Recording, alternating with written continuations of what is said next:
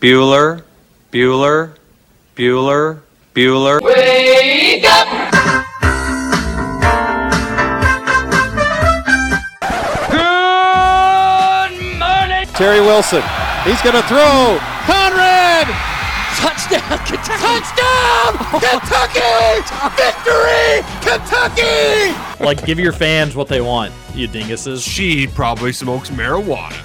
Bad, bad girl. Rubbish. There's buggers over here. Back outside. This is the point where he always hits it. Oh! Aaron Harrison beyond belief. We did it. We beat those British We beat the British. Second Cornwallis. 10 kids. You're basically pregnant for 20 years. Pregnant or breastfeeding. Just wild. Like, that sounds exhausting. Potheads. What an adorable, what an adorable bunch of people. Woodson from the gun. Play fake. Step it up. He's throwing deep down the near sideline. He's got Johnson. 20, 10, 5, touchdown! Kentucky! Jesus, Rash, get it together. Yeah, It's game day. Come on. Welcome to Kentucky Roll Call with Walker and Roush.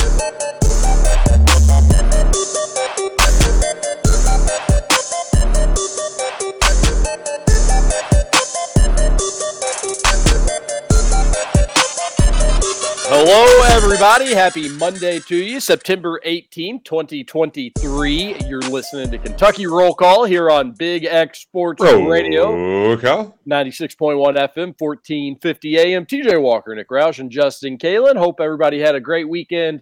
Ready to start a new week, and we appreciate you starting it with Kentucky Roll Call.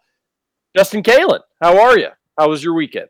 Uh, I'm okay. I, I'm glad the weekend's over. It was a long weekend in terms of work.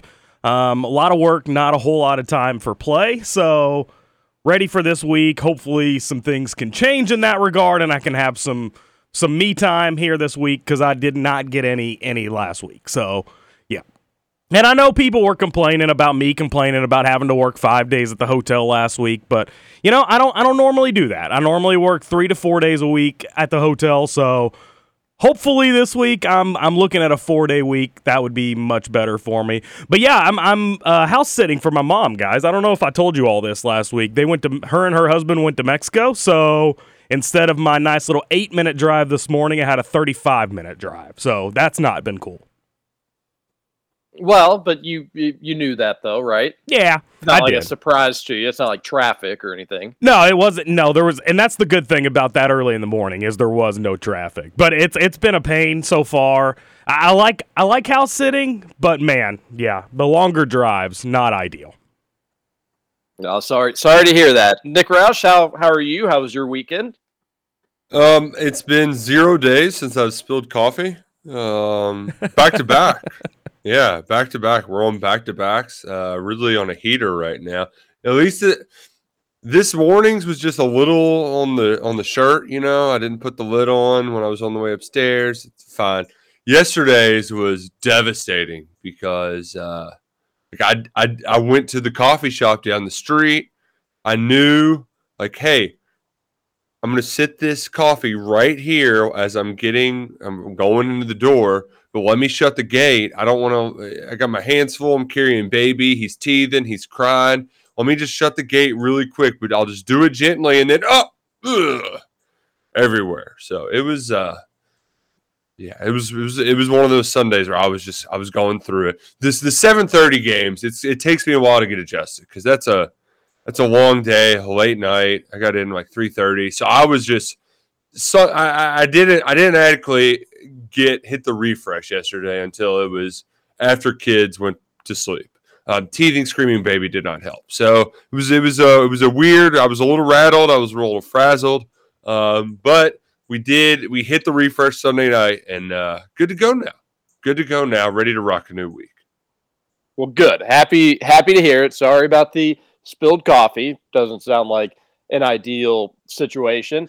No Busy- lawsuit necessary though. Okay, good, good. Busy weekend over on on my end. Um, just golf scramble on Saturday. Family golf scramble. We we I think came in maybe last. Uh, not not not our best showing, but still had a lot of fun. Had a little pool party after that, uh, and then spent uh, a, a woke up wife woke up around 3.30 or 4 sunday morning and was like hey i don't really feel good and then with a baby you're going to be extra careful. So we go to the doctor's office. So sunday very long day. Um, up very early. Everything's going to be all right. Everything's good which is exciting. But uh, yeah so long long sunday. I'm tired. Didn't really feel like i got the the rest day that i was hoping for but that's okay. I'll be fine. And it's exciting to get a new week. SEC play on the horizon for UK football. The easy games to the side, depending on what you think of Vanderbilt, I suppose. Uh, but that that'll be that'll be fun, and we're a week closer to basketball as well. Another week of the Big Z drama potentially. So a lot of fun stuff this week to look forward to. As always, get your week started with Kentucky Roll Call, of course, but with Thornton's as well. You can spill their coffee. It's really great. They give it away for free on Thursdays. They have fresh fruit, donuts. They've got all the great stuff that you could want at Thornton's. And make sure you're a refreshing rewards member. You'll save time and money at the pump or inside with goodies and all sorts of other stuff. And it's pretty cool app as well. So download it, check it out. Don't take my word for it.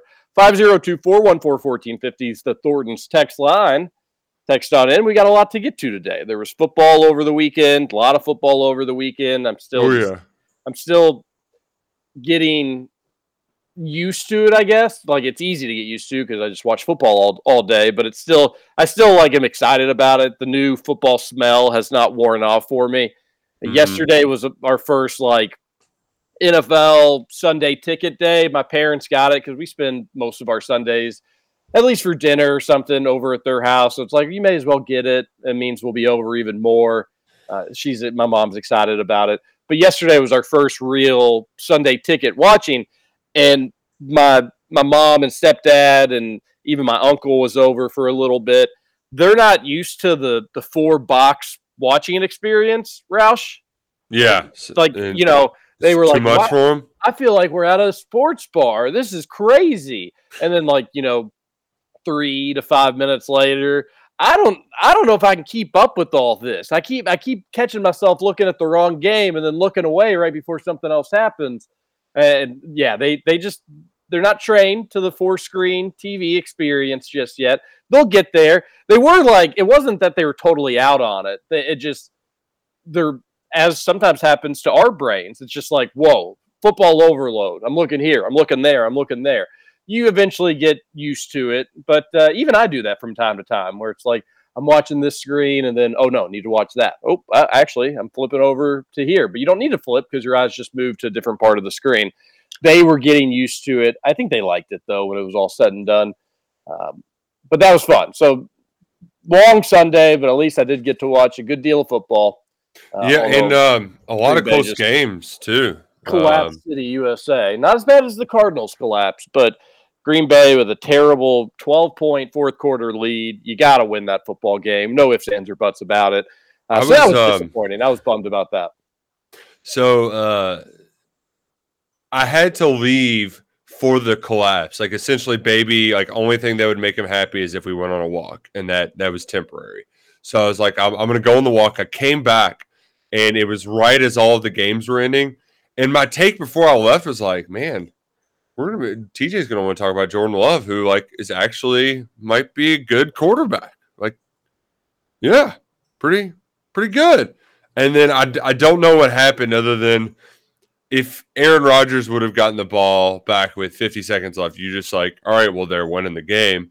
That was um that was a I feel like that was a good opportunity for Jordan Love to get some of that fourth quarter comeback mojo, only needing a field goal against the Falcons, but it just I mean, he never even got the drive started. Uh, but I'm sure it wasn't his fault they they blew the 12 point lead though. That had to come from elsewhere. That's a little, you know, he, he played a role in it. The entire team did to a certain extent. Defense was just getting absolutely gashed by the Falcons' run game. Oh heavens, that was terrible. Even Desmond Ridder was running all over Green Bay's defense. Uh, just terrible, terrible, terrible run defense. No adjustments made. I'm so far out on Matt Lafleur. The, the, the first time I like noticed a good coaching adjustment, the, I should say the next time I noticed a good coaching adjustment will be the first time from him. He just looks so clueless. It feels like he always has a decent amount of talent, as most NFL teams should, and just will do the absolute bare minimum of what the expectations are. That was all on him yesterday. Terrible decisions. You, the first drive, you get this Green Bay got this like 45 yard defensive pass interference penalty against the Falcons. And it's like, all right, what a good way to start a football game. You just get this huge, it was, it was a good play call. You get this huge, it was a little flea flicker. You get this huge gain on a penalty. You're in field goal range already. And then Green Bay proceeded to lose like nine yards line up for about like a 48 yard field goal kicker. People forget Mason Crosby's no longer in Green Bay. They kind of quietly, they kind of quietly just like shipped him out. They've got some rookie kicker from Auburn. And so it's going to be like a 48, 49 yard field goal. Remind you, this is the first drive of the football game, and you get a delay of game on a field goal attempt. what? First drive of the game, eh, you, you just can't have that happen. And then secondly, it was just kind of embarrassing to get like down to the 30 or the 40 or whatever it was, and then just go backwards for three straight plays. Like that, you, what this is your first drive. I know that the script maybe changed a little bit, but you had to assume that you potentially were going to connect on that deep ball. So what was what was next? What was next in the script if that deep ball happened? Oh, it's lose seven yards and then get a delay of game penalty on the first freaking drive of the game, it really steamed my biscuits. Anyways, they end up punting after the delay game penalty. And that being said, they turned it right around. After that first drive, they were much more in sync. They looked good until the fourth quarter rolled around. And then they just did, decided not to do anything on either side of the ball. So that was really frustrating. Uh, Green Bay is incredibly banged up. No Aaron Jones, Watson still hurt. Offensive lines now banged up, unfortunately. Uh, but still, when you've got a double digit lead on the road in the NFL in the fourth quarter. If you let that one slip away, you're going to regret it at some point. So that was a bummer. I wasn't happy with my Packers on Sunday, but there's my rant about my football team. You all, uh, thanks for putting up with it. A delay of game on a field goal attempt, and then you're forced to punt it. Never seen that before. It just happened a lot. I just have like ah, I'm gonna have PTSD about it. Man, yeah. the the, the Bengals fans really got to be Bengals Kentucky fans really got to be going through it right now. It's just uh, a lot of similar difficult struggles. We're just like, hey, uh, maybe don't shoot yourselves in the foot with silly mistakes. Hey, shout out to Tee Higgins though. I after like doing again nothing in the first quarter, I really criticized him, and then he turned it around. So he must have heard me. On the flip side, I was praising Saquon Barkley, and no sooner than I hit send on the tweet does he get injured and needs to be carried off the field and then gets to the sideline and slams his helmet down in disgust. Uh, that that was that's on me. That was a, a, as much as a jinxie cat as the jinxie cat gets. Nah. And At I least it's not broken. I paid know? the price for it because he is on my fantasy team and he was dominant. Oh, did they? Is he going to be okay?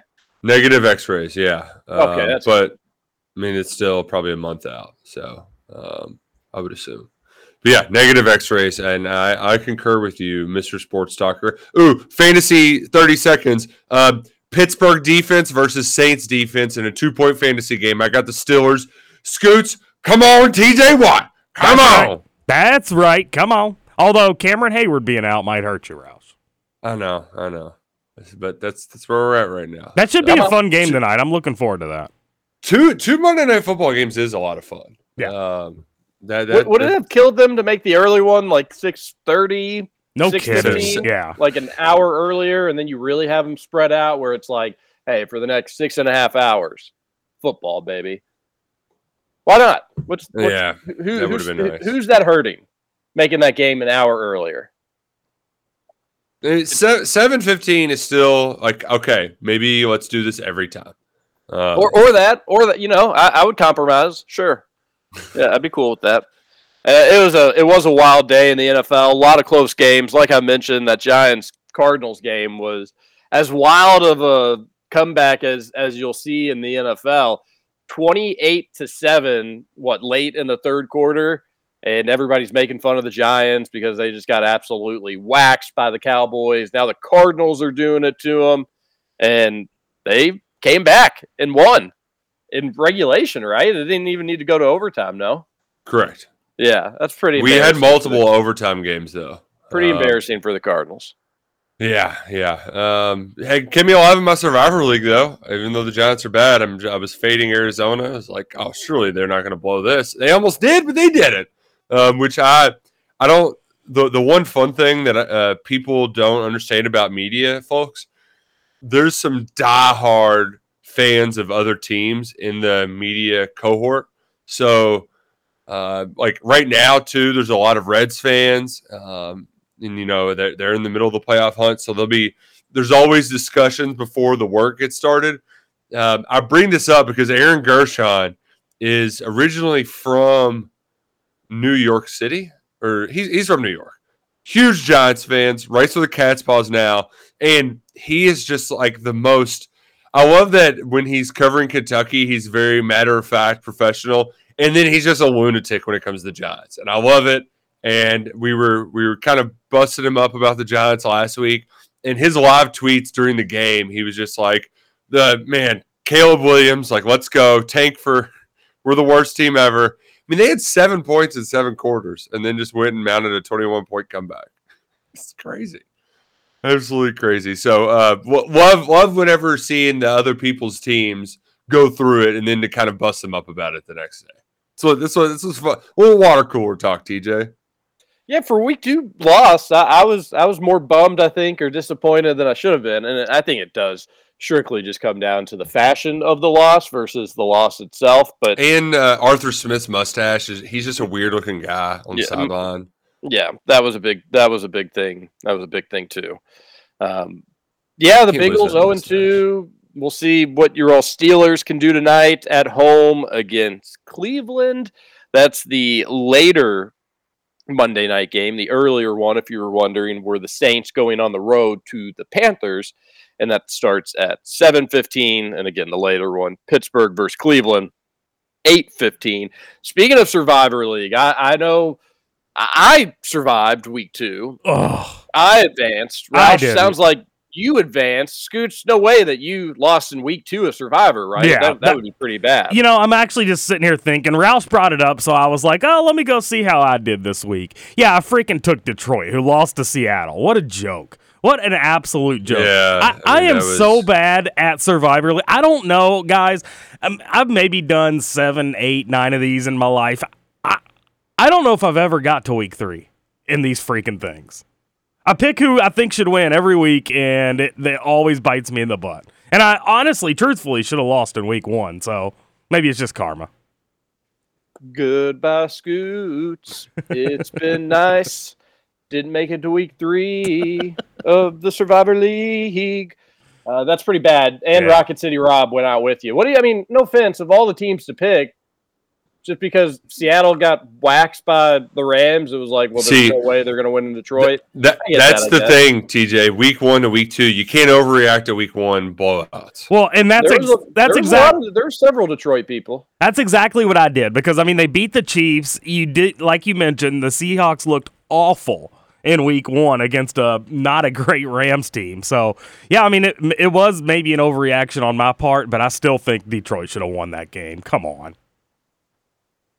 Mm. Well, I, that was the only good thing about the Packers losing was Vikings lost, Lions lost, of course the Bears lost, but you know nothing, nothing necessarily new there. So at least it was a wash in the NFC North. But yeah, Scoots, you, Rocket City Rob, a few other folks, they had Detroit, and then Roush is right. If if New York does not come back in such would've dramatic been- fashion, Yeah. there's a ton of people that picked the Giants. I would not have try to stay away from from road teams usually in survivor football leagues but uh, who did i end up with? I think i picked the cowboys. Yeah like zach wilson was going to go into dallas and and get the win there but uh Oh, cowboys little- maybe for real maybe for real.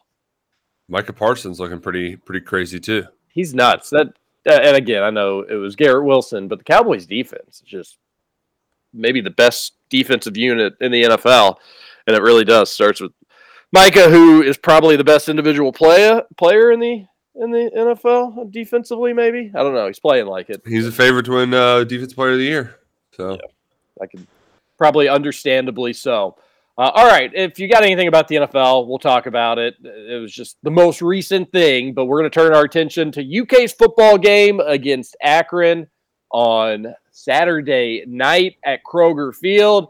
And if you were ready for the Cats to come on out and get rid of the slow starts, you were probably a little disappointed. But there was plenty to like, too. And there's things to get a little nervous about. So we're going to come back, break down UK's win against Akron. At the end of the day, the Cats are 3 0, and we're happy about that. This is Kentucky Roll Call on Big X Sports Radio. TJ Roll Walker. Nick Roush, and our producer, Justin Kalen, will be right back. Monday, Monday, so good to me.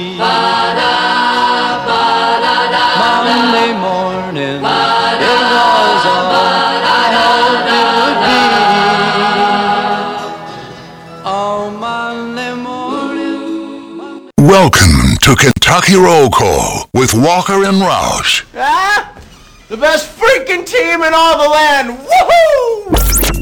Oh. Oh. Look at that. Junior Mafia. Welcome back, Kentucky Roll Call here on Big X Sports Radio, 96.1 FM, 1450 AM. Hope you're having a great start to your day. Justin Kalen's the producer, Nick Roush, TJ Walker here on KRC. We go 7 to 9 Monday through Friday, replay the show 9 to 11, and you can get Kentucky Roll Call wherever you get your podcast. Just search for Kentucky Roll Call. Catch us on our social media pages. Uh, we we like to have fun. The Cats had some fun on Saturday, but also some things that we probably didn't love. But first and foremost, shout out to the to the crowd. Three home games to start the year. Three somewhat crappy opponents. No offense to the three teams that have come in to Kroger Field this year, and three great crowds. Roush, I, I think for the Eastern Kentucky game, maybe the absolute corners were a little tiny empty, but for the most part, ninety percent plus full stadiums, if not closer to 100% full stadiums for these first three out of conference games against really just nobodies. And that's that's different for UK football. We've seen great atmospheres in the Mark Stoops era. We've seen packed houses in the Mark Stoops era, but it hasn't always been in your out of conference, no name opponent games. And that's a, a step in a in a different direction for UK football. So shout out to the fan base first and foremost. Looked like a great crowd. I I could not make it. We had a super busy Saturday, uh, but the people who did go, they said nothing but really great things about the crowd. So first and foremost, that was pretty impressive. 7:30 game against Akron, and that place Roush looked like it was bumping. So that was good. That, that yeah, was good. it's see. it's become uh, the norm. Um, I saw Jacob Tamme, Jeff Drum, a lot of people talking about how great the crowd was. Um, that was good, and uh, you know, you said you wanted a good start. The start, the actual start, just like that was good too. Seven play, seventy-five yard touchdown scoring drive. I think the first play, Ray Davis took a screen like thirty-five yards. Um, he's turning into a pretty valuable pass catching option. Um, and Josh Kattus gets his first career touchdown on that first drive. But then defense forces a three and out. Kentucky goes three and out. I think that was the first snap that was bad that put Kentucky behind the chains. So three plays, negative three yards. Akron muffs the punt. Kentucky gets the ball near field goal range. Another three and out, and then you on top of that you get the delay of game that gets them out of field goal range, and they punt it away. So um, it, it's it feels like a lot of the same story, except now it, I, it's almost gotten more extreme, TJ. Where I think the good is even better, but the bad is is even more perplexing because it's like, wait, you were snapping the ball fine, and now you just forgot how to snap. Like, what what the hell's going on here? Jordan Dingle, that was an amazing catch. You can't, you can't fumble it after you make the amazing catch. Like that was a spectacular catch, spectacular throw. Just get tackled. so uh, did Kentucky won 35 to 3 and it, it they had 450 yards, 35 points on 49 plays. So like they kind of did whatever they wanted to except score touchdowns on a couple of those early possessions where they went punt because of the muff stuff, you fumble it with Dingle and then uh, an interception after a holding, very unnecessary holding call wipes away a 65 yard touchdown. So like that's it's really five plays that you're just like, what, what are we, what are we doing here? And I, if it at least it feels like that's a lot less than the kind of dumb boneheaded stuff that you dealt with in the first two weeks, but it's going to leave the bad taste in most fans' mouth, DJ. Yeah, it, it re- the start of this season kind of reminds me of like uh, seeing seeing Plymouth Rock. Has Oh. Any any of you all seen Plymouth Rock?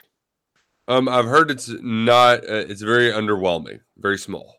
Yeah, it, it is. And I thought you were talking about from a pilgrim's experience, like you. you You've been religiously persecuted for decades. You just tried to scrape up the money to find a ship. You didn't care where it was heading. Uh, no, yeah, well, no, maybe, maybe I could do that, uh, but I don't think I could do it right now. It's Monday. I don't think my brain's working enough. I'm struggling enough with this one as is, so just bear with me. But it, it, it is underwhelming, but like it, it probably shouldn't be. Like it's called Plymouth Rock. It you know that it's a rock. You've seen a rock before. You get there, and guess what it is, folks? It's a rock, and they've built a little structure around it. And you go up to it, and you're like, "Oh boy, am I about to just look at a rock here?" And you get up there, and you look down, and there it is. Well, it, it's it's a rock, uh, but if you look at it in some different light, I think you can find more positives to take away from it. I think with this UK team, it's just something's not hundred percent right with it. It just it's it's not the most fun thing to look at right now. And it's not that like I don't think it has potential, unlike Plymouth Rock, which can only just always be a rock. But hey, the drive to get to Plymouth Rock is a really pretty drive, and um, they, they've got a they've got like a boat in the bay there, the, an old like 17th century replica boat. It- the- you know, the more you kind of explore, the more that you can find to kind of like. Roush, I think you did a good job kind of breaking down. This team is a little closer than you think, but there's just a few things that are really head scratching. If UK's defense gives up three points, they're going to win every game remaining on its schedule. I don't think UK is going to get blanked against anybody, not even against Georgia. So if the defense does, like it was a good defensive performance, there's really no ifs, ands, or buts about it.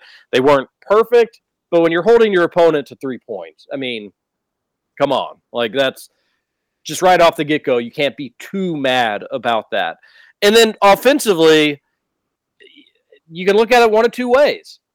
Roush, you're going deep into the third quarter and you have what, 14 points at that point? You're still stuck on 14, and that's inexcusable against an Akron. But then you blink, and the fourth quarter, uh, th- th- you don't put up 21 points because I think the the 20 they got to 21 with like a minute 15 left in the third quarter or however much time was left. But in the final 15, 16, 17, 18 minutes of the game, boom, just like that, you, the offense looked kind of the way that it was supposed to look. So again, you can break it down and take positives if you want. Just the overall viewing experience, something just seems a little bit off, Roush. And I'm not panicked. I'm not totally worried about it. But the people who are going to take kind of a negative angle from these first three games, they're somewhat validated because it something just isn't really clicking fully yet. It's still a little sloppy. Yeah, no, no, there there is no doubt about it that it is far from perfect. Um, and the the part that like it, I mean, this is a this is a good place to be in. I think, big picture wise, because we can still be nitpicky. Um, you know, Mark Stoops coming into his post game radio and saying, "I'm another thirty point win that I'm pissed off." Right? Like, like I I think grand scheme of things, that's good. Um, and if you want to be an optimist, you can say, well, like, look at the potential this team has if they just eliminate some of the boneheaded mistakes, which I feel like, hey, snapping the ball, that's pretty easy to get fixed, right? Like, that's something, you know, that people can do. Um, my, my sophomore slump for the wide receivers are that, that, that worry is still there. But you know what? Tight ends are pretty good at catching the ball without him. The running backs are pretty good at catching the ball without him. Um, you know, do your job or, or somebody else will do it for you.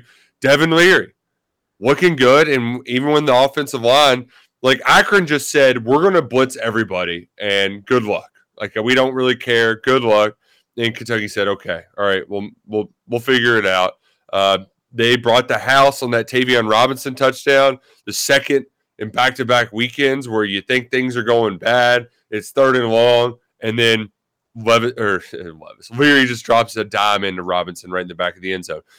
I mean, how many tackles did Leary break when uh, Ray Davis catches the the ball in the flat, flips the field, and goes sixty yards to the score? I mean, Gosh, that play. That was what, what a, like, no, no, no, what are you doing? Go, go. That was a fun football play. Really fun football play. Uh, flips, like, again, I mean, just in that exact sentence, you can take two positive or you can take a positive and a negative. Why are you against Akron? Why is your quarterback in that position ever against Akron? Like, not just, yeah, mistakes happen and bad things can happen. That, that's inexcusable. Like, he took, he could have taken 16 hits on that play, Roush, and he seemed like he took several of them and was able to kind of slip away, slip away. Unbelievable resilience from Leary to just stay up, not just go down, try to continue to fight. That dude's a competitor. Uh, the the the Devin Leary slander it stops after week three. We're done with that. He he is gonna miss a Certified good. too, but he's a good quarterback. He's he not, averaged 13 yards per attempt. Per attempt. That's that's crazy. Yeah, and he drops are still a little bit of an issue. That's not Yep. his fault. Uh, he's not going to make every single throw, and no quarterback in the world is able to make every single throw. But it it stops now. He's not the issue. He's not the issue at all. This dude's a fighter. I've loved some of the throw. He's made some professional throws. Like just, you know, how, whoa, right on the money. You know, any less is probably picked off, any more, maybe out of the back of the end zone or out of bounds. And he can really drop it in a bucket from time to time. I am impressed with that guy. And heck of a play on on the Ray Davis throw, and then for Ray to do the rest of it. That was that was fun, and it made Sports Center top ten. Roush. It did. It did. I love afterwards. Ray's like, um, they're like, "Did you all practice that?" And he was like, "Well, on the first, and also Ray does the he has the raspy voice. He's like, first day we moved to Lexington, sitting in my car, and just talking about it. And he told me, always be ready. Just turn and look. There I was. that was a bad Ray Davis impression, but um, I, I like that. That is very much a part of Leary's game. Is I mean, it had kind of a Jared Lorenzen feel to it too, where it's like dudes are just hanging on him, and he's like, "Ah, I'm good. Here you go. Here's the ball." And uh, Davis had, I thought he had a decent chip. There was a couple times too. Somebody said he had a bad PFF pass rush grade or pass protection grade, but like there was another play earlier on where he had a hell of a block. I, so to be able to do that, slide off, um, I, I- don't think they had a max protect on. They might have changed out of it, but e- either way, I was a little bit more uh, worried later on when Leary's just like rolling left and leaving himself wide open to get the wind knocked out of him while I was screaming. It's like uh, may- maybe maybe Devin may protect yourself a little better in the fourth quarter of a 35-3 game. Uh, I know the offense needs to run more plays and all that, but just hey, take it easy, bud. Take it easy. Agreed with that. Thought the thought the same thing. Scoots, did you get to watch the Cats against Akron? Uh, I watched about the first half, and then I admittedly I was flipping back and forth between that and the NASCAR race, and then at halftime I switched over to the NASCAR race, completely forgot about the rest of the game. So only saw the first half. The NASCAR no, race it's is on not- Saturdays. Yeah, it was the Bristol night race. It was uh, it was awesome. It was awesome. Well, you know how much this show loves talking NASCAR, so we appreciate you doing a little homework. Tell us all about it. yeah, who who was the champion? There were a lot of wrecks. Denny Hamlin ended up winning. Uh, yeah, pretty pretty standard Bristol race. It, it was fun though. Well, glad it was enjoyable under the lights. Under They're the still lights, making left turns. Absolutely. Sounds riveting. Riveting. That was great radio, by the way. Um, great radio. Uh, I. oh man, I I will say though, TJ, the um, we're we're in a weird spot with with uh, Dane Key and Jager Burton because people don't want to say bad things about them, but they clearly just some something's going on upstairs, and if you I, I know a lot of folks probably didn't stream the Corbin Douglass game, but if you paid any like, it was just a bad two days for Frederick Douglass because Friday night they lost their cools in that game. They didn't realize that when you go to Corbin, you're not going to get calls. Which, like, here's the here's the spoiler. Like, if you're in the city of Louisville, if you're in the city of Lexington, if you're going to the mountains, if you're going to rural Kentucky, you're going to get hosed on calls, and you have to just learn how to deal with it. You can't just throw a fit on the sidelines. You can't stomp on people. You can't throw your helmets. Douglass had three kids kicked out of the game Friday night. I mean, heads just way up their asses. Same thing Saturday. Like Jager, eh, he just had he just let one bad thing turn into 17. Dane, I don't, I, I, I really don't know what what's going on in his head right now. Like it's clearly a mental thing, and the the thing with going into the season, the kind of w- warning signs that all I saw, it wasn't just the like, well, that's what happens. It's the Liam Coen not being too shy to dir- take direct shots in the media. Um, he did not say this. Dane did essentially Scangarello just let them do whatever the hell they wanted. It was very free flowing. There were no rules. It was get open. That's not how Liam Coen does things. Like, y- yes, your release, you can ad lib and kind of do whatever you want to get off the line. But if you're supposed to run a 15 yard comeback, you run a 15 yard comeback. And that's what Liam Coen said Saturday night. He's like, we run a 15 yard comeback. It's at this one hitch timing right off the outside pad. We didn't run a 15 yard comeback. It goes right into the cornerback's hands because we don't run a 15 yard comeback in 15 yards. And that's the kind of stuff that like I don't I don't know what I I just you you you, don't know what's going on right upstairs. And this is a a real challenge, a real you know, I know Dane was going through through some personal stuff, but it's like how do you how do you react when things go badly? Right? And right now they're they're doing all of the wrong things. They're reacting in all of the wrong ways. And so it's just do the coaches now it's like are the coaches going to be harder on him? Do they like I cuz I feel like to this point both of those guys have kind of gotten a free pass and now Dane has produced a lot more. He'll probably get it figured out. But Jager, I mean Jager wasn't great last year. You know. he's, he's so I, I don't I don't know what they do. I I, I don't I don't know. Um, you you hope Kenneth Horsey comes back soon. Um, he you you've been without your best offensive lineman. If you you know you can always move Eli Cox back to center, but then like well then who do you put at right guard? Do you put Jager back there? Do you do you move Dylan Ray to right guard when Horsey comes back? So like I, I don't know. I I don't know what the coaches do, but um, right now like those two guys like this is uh you need to rely on them to play important positions. You need Dane Key to catch a 10 yard dig going across the middle of the field that's contested. But he's hearing footsteps right now. Like those are, I, I don't know how you get them out of this. They're perfect. I think they're capable of getting out of this, um, but you need to. SEC play starts Saturday. I know you're playing a Vanderbilt team that just lost to UNLV on a bunch of boneheaded plays, but time to figure it out. Time to figure it out. Is it bad? uh, The answer is yes to this question, by the way. But is it bad that like I'm slightly, tiny bit bummed that Vandy's coming off a loss? I'd rather them. I'd rather play them coming off a win. Like it's ridiculous. You should beat Vanderbilt if they're coming off a 90 point win or a 90 point loss. It shouldn't matter. But I was kind of hoping they would like have won because you know they're going to be pretty frustrated with the way they lost that game against UNLV in the in the Raiders stadium. There, They- they- Yeah. that was, that was a bad loss. They, uh, But they're a bad team. They're a bad team. Yeah, So yeah, exactly. That, that, that's that's the moral of the story is they were going to be a bad team regardless. Um, very hilarious way they lost too. If you all didn't watch, like um, they did something stupid to force themselves to kick a field goal. They missed the field goal. Like they could have ran the timeout to nothing, I think, and kicked a field goal. Guy misses the field goal, and then they just give up. Like they ran a go route, and dude was wide open down the sidelines, and they let UNLV score. Um, but like I, I love TJ where your mind's at too because I, I think there were some people who want Florida to just be the worst team possible. I actually think Florida beating the snot of Tennessee better for Kentucky if you want to play that game. Interesting. I, I think I, I would definitely hear you out. I think I just disagree, just because you don't want them getting their spirit Confident. back. Yeah, yeah. yeah.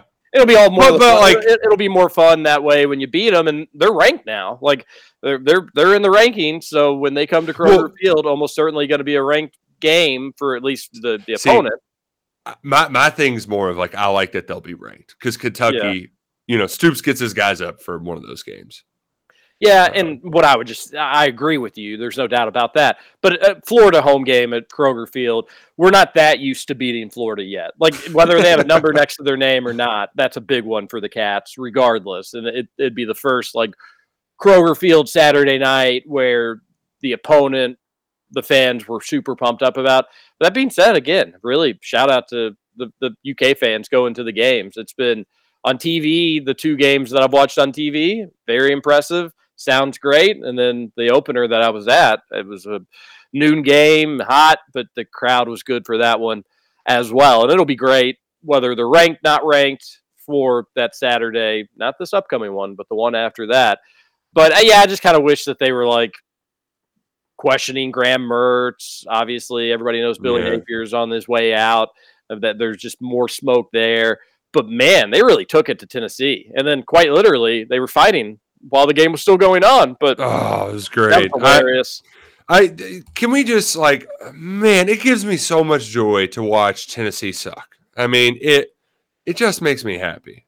So happy all of the time. I I just I can't I can't overstate just the joy that I get from watching them struggle. And the, I mean, it was hilarious too because Florida didn't even play that well. I mean, they were dealing in the first half. In the second half, it was a bunch of three and outs. I think they kicked a field goal, and that was it.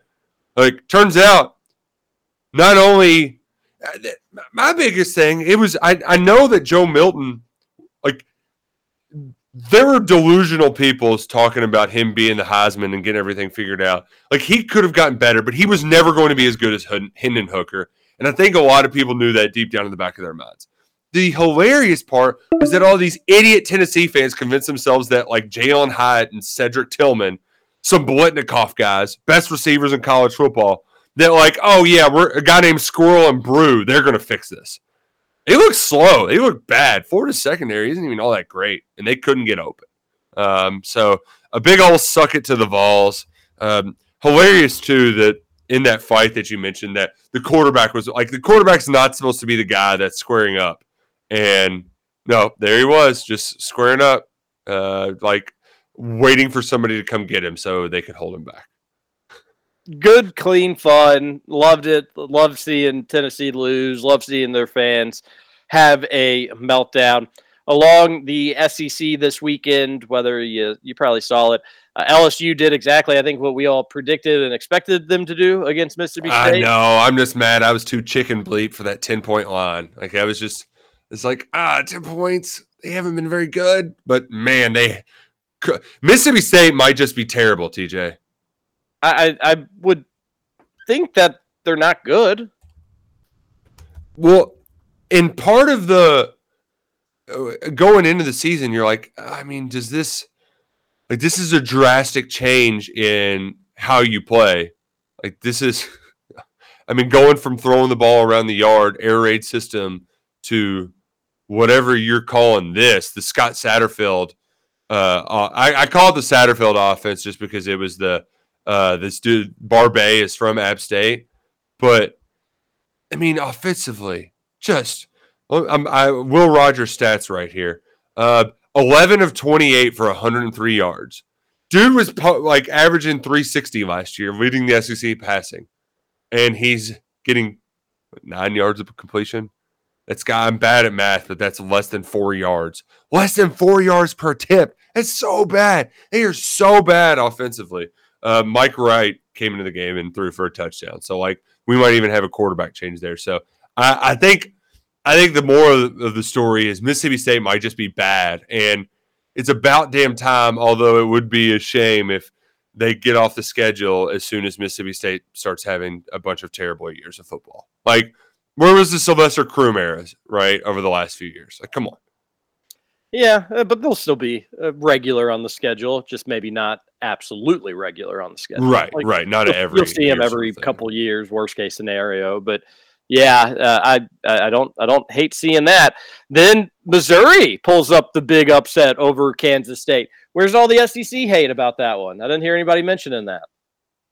Oh, just because Eli Drinkwitz is a nerd, and I've hated it. People did love the fat kicker, and that fat kicker. I don't know if you all remember. Like this was a very obscure. I think it was noon SEC Network game. Might have been noon ESPN last year, where he had multiple chances to beat a terrible Auburn team on the road. Missed two field goals in the final like four minutes. Best kicker in the SEC misses two chip shots, and somehow Missouri lost the most winnable game it, to a terrible Auburn team on the road. It was embarrassing. And Saturday, you have Kansas State. They, I mean, they had three touchdowns overturned by penalties. Um, the first two times they still ended up scoring. The third one, they had to kick a field goal to tie instead of take the lead. So I was frustrated with K State minus three and a half.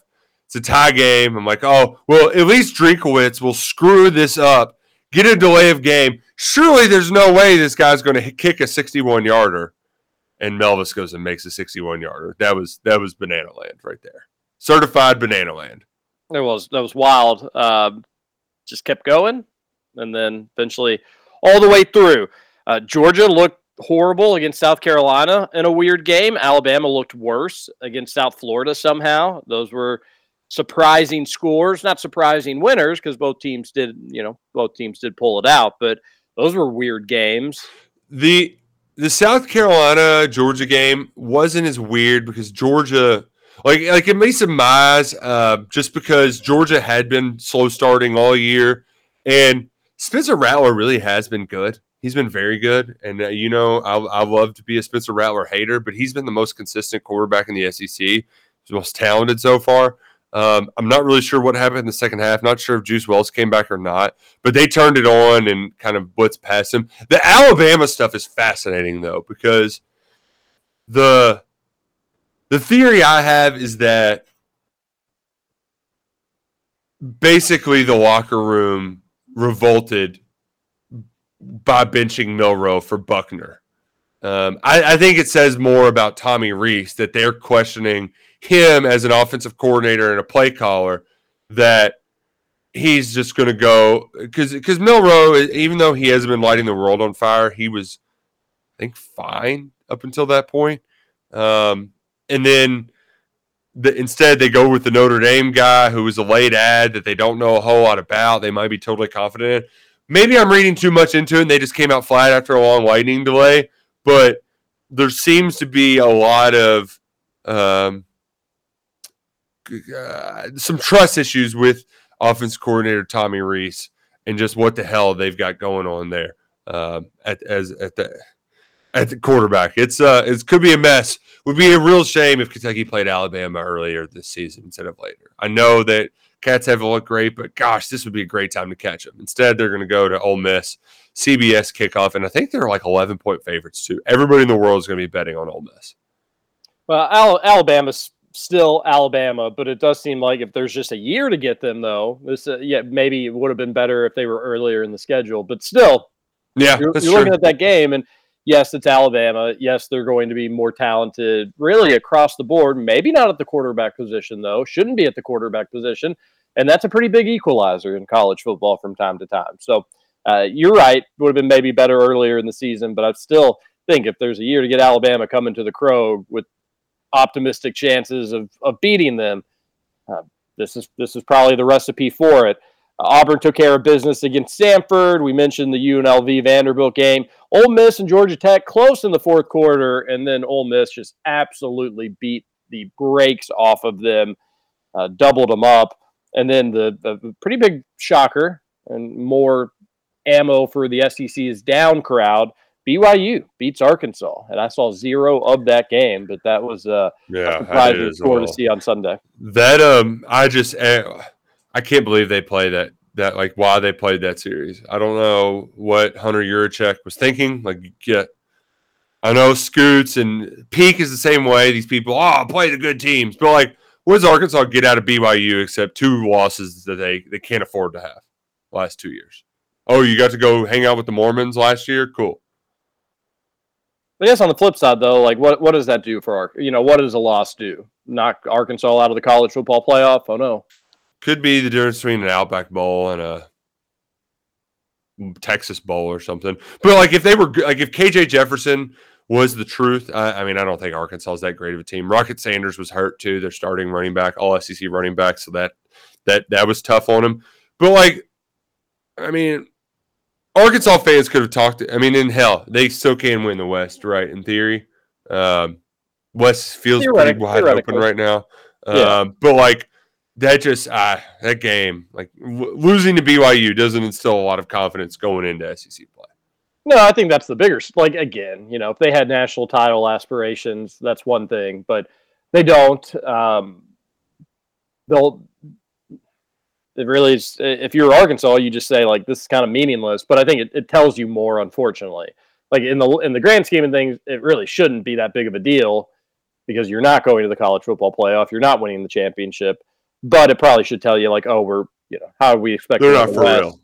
Yeah, Right. how do we expect to win the West when we can't beat BYU in our home stadium? But uh, yeah, it's a, it's a, definitely a, a weird year for the SEC, which even with UK not really looking like a, a work of art just yet, still makes you scratch your head and wonder like, huh, you know, if they, they do click, maybe maybe they can do something crazy here. And I still fall in that belief.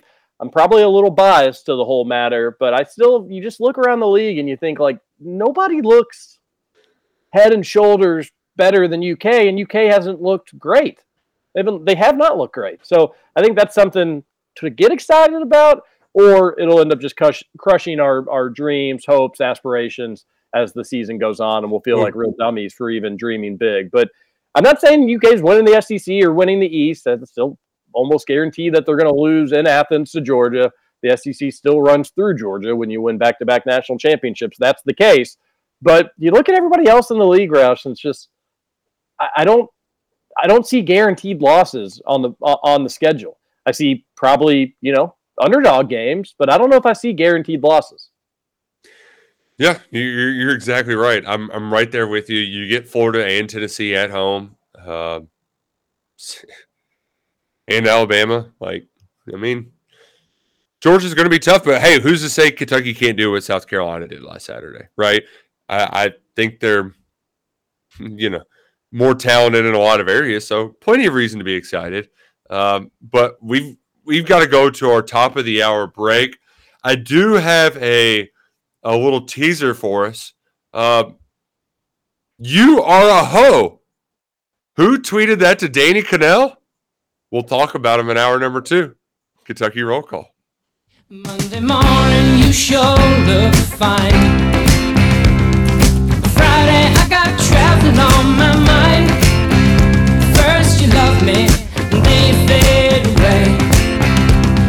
I can't go on believing this way. I got nothing but love. Over? You say over? I ain't heard no family. Welcome back for hour two of Kentucky Roll Call Nothing is over until we decide it is. with Walker and Roush. We're just getting started, bro.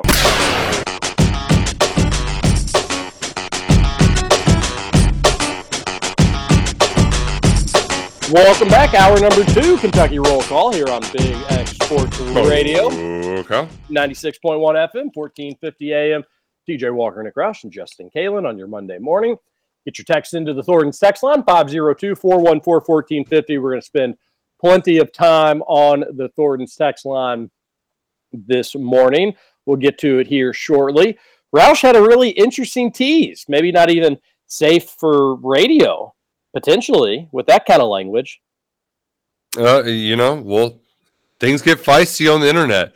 People get a little crazy. Um, and one person that got a little out of pocket, as one might say, is Danny Kanell. He was watching Colorado, Colorado State, and the the coach prime lovers and haters. It feels like you've got to take a side. And Danny Kanell, definitely a coach prime hater in the middle of Saturday night's game. Imagine that. It appears Jay Norvell was spending the week studying film and game planning instead of doing interviews and selling sunglasses.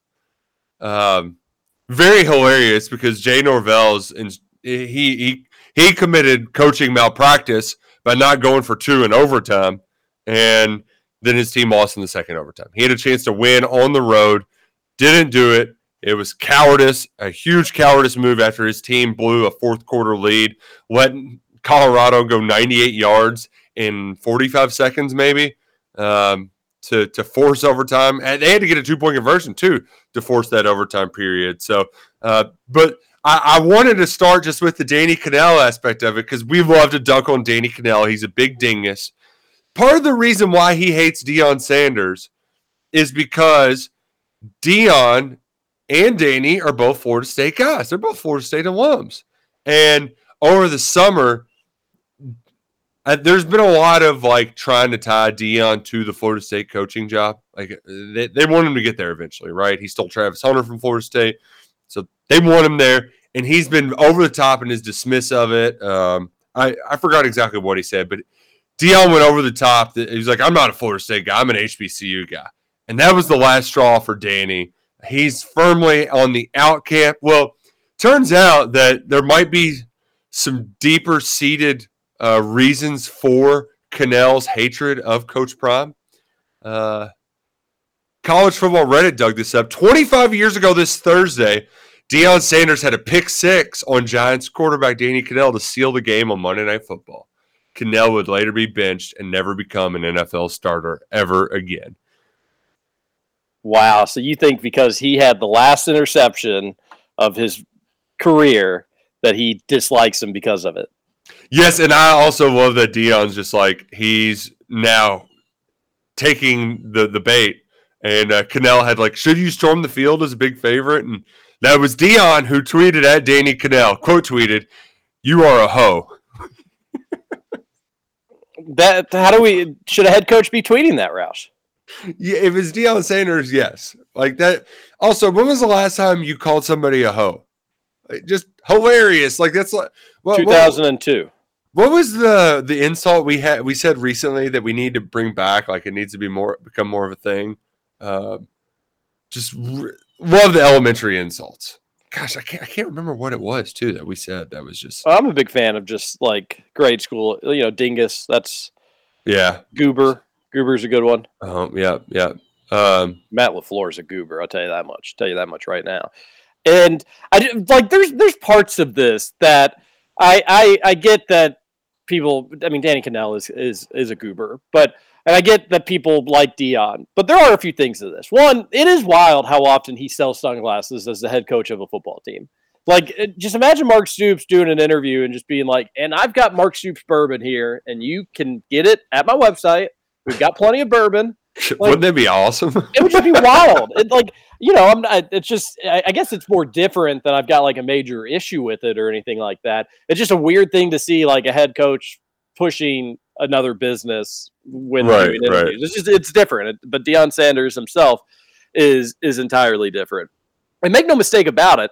Even though I like I got mad that you that he was calling out media members while also like rushing the field in week one there's no denying how entertaining this guy is and how good he is for college football. And I know there's some people being like, good for college football you know, that, that don't like Deion.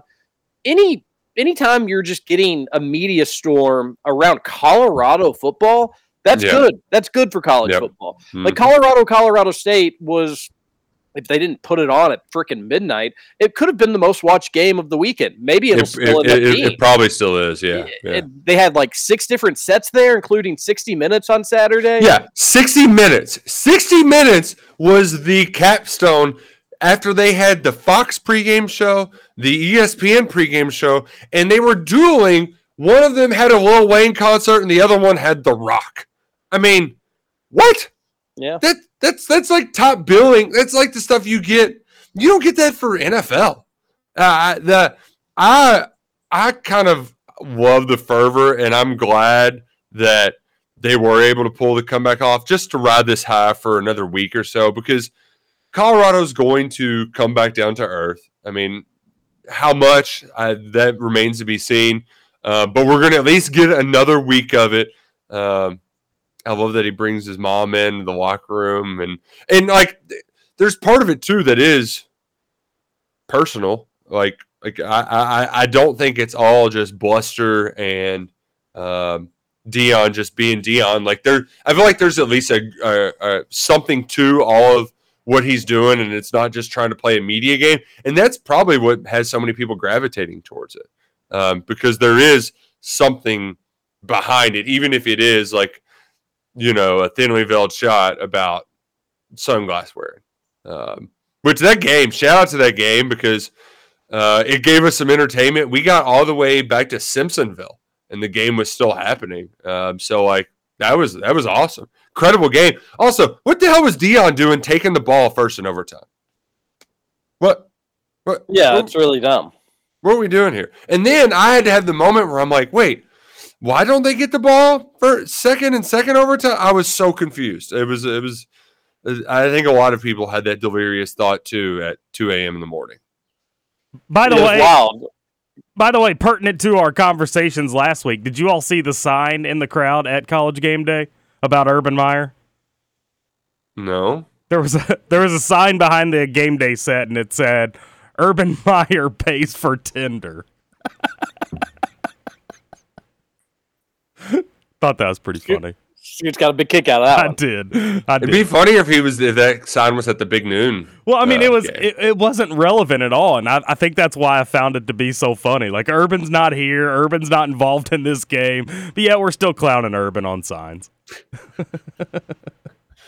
Oh man, uh, Scoots, what what the hell's up with your Hoosiers? What was that play call on fourth and inches? Oh man, we're a mess. Hey, but it was a close game, and that's really all I wanted. Did either of you? Oh I'm, my gosh, I'm that's hoping. I'm hoping you all saw the onside kick to start the half. No, Uh, I, was, I- I was golfing. Yeah, I did not. Know. Oh my Uh, gosh. I, I can't we freaking I was telling a coworker about it yesterday because if there was going to be an example of the perfect onside kick, it would have been Indiana's against Louisville on Saturday. Unfortunately for me, I can't freaking find a replay anywhere. I've I've watched the highlights of the game on several different sites, nothing about that onside kick, which is really sad. I mean, they literally their kicker kicked it I don't know, 10 and a half yards, and there was a guy for Indiana just blocking out the Louisville return guy. So it, it was awesome. I mean, Scoots, how have you not seen? Like, I just type in Indiana onside kick, and it's the like immediately shows up on Twitter. That's so stupid because I did that same thing yesterday, typed those exact three words, and nothing came up for me. At TSV underscore one, that person like tweets out college football videos all the time. Well, check it out. It's it's pretty awesome. Yeah, I mean, it was it was good. It was uh, it was a good onside kick. Roush, that is it's Um, Indiana football we're talking about. That was great. it was very funny to be we we were at uh, the tilted kilt next to KS bar TJ before the Ooh, game. Is that allowed? Yeah, yeah. Well, you know that's where the overflow goes, um, and we work with them. Like they're uh, our casa es su casa. The bar was packed, not an empty table in the place, uh, but a lot of Indiana fans for that opening window uh, for both games. Hmm. Lot That's- of- That's Seems uh, weird. uh, That's that is kind of weird. Like UK fans shouldn't be rooting for IU. That's dumb. I uh, yeah, but they were they were cheering against Louisville. You know, I did Yeah, there's no there's no winners in that one. I did Yeah, see I a know, picture. right. I did see a picture from Lucas Oil where there was a Kentucky fan in the in the crowd. there, there's one for everyone.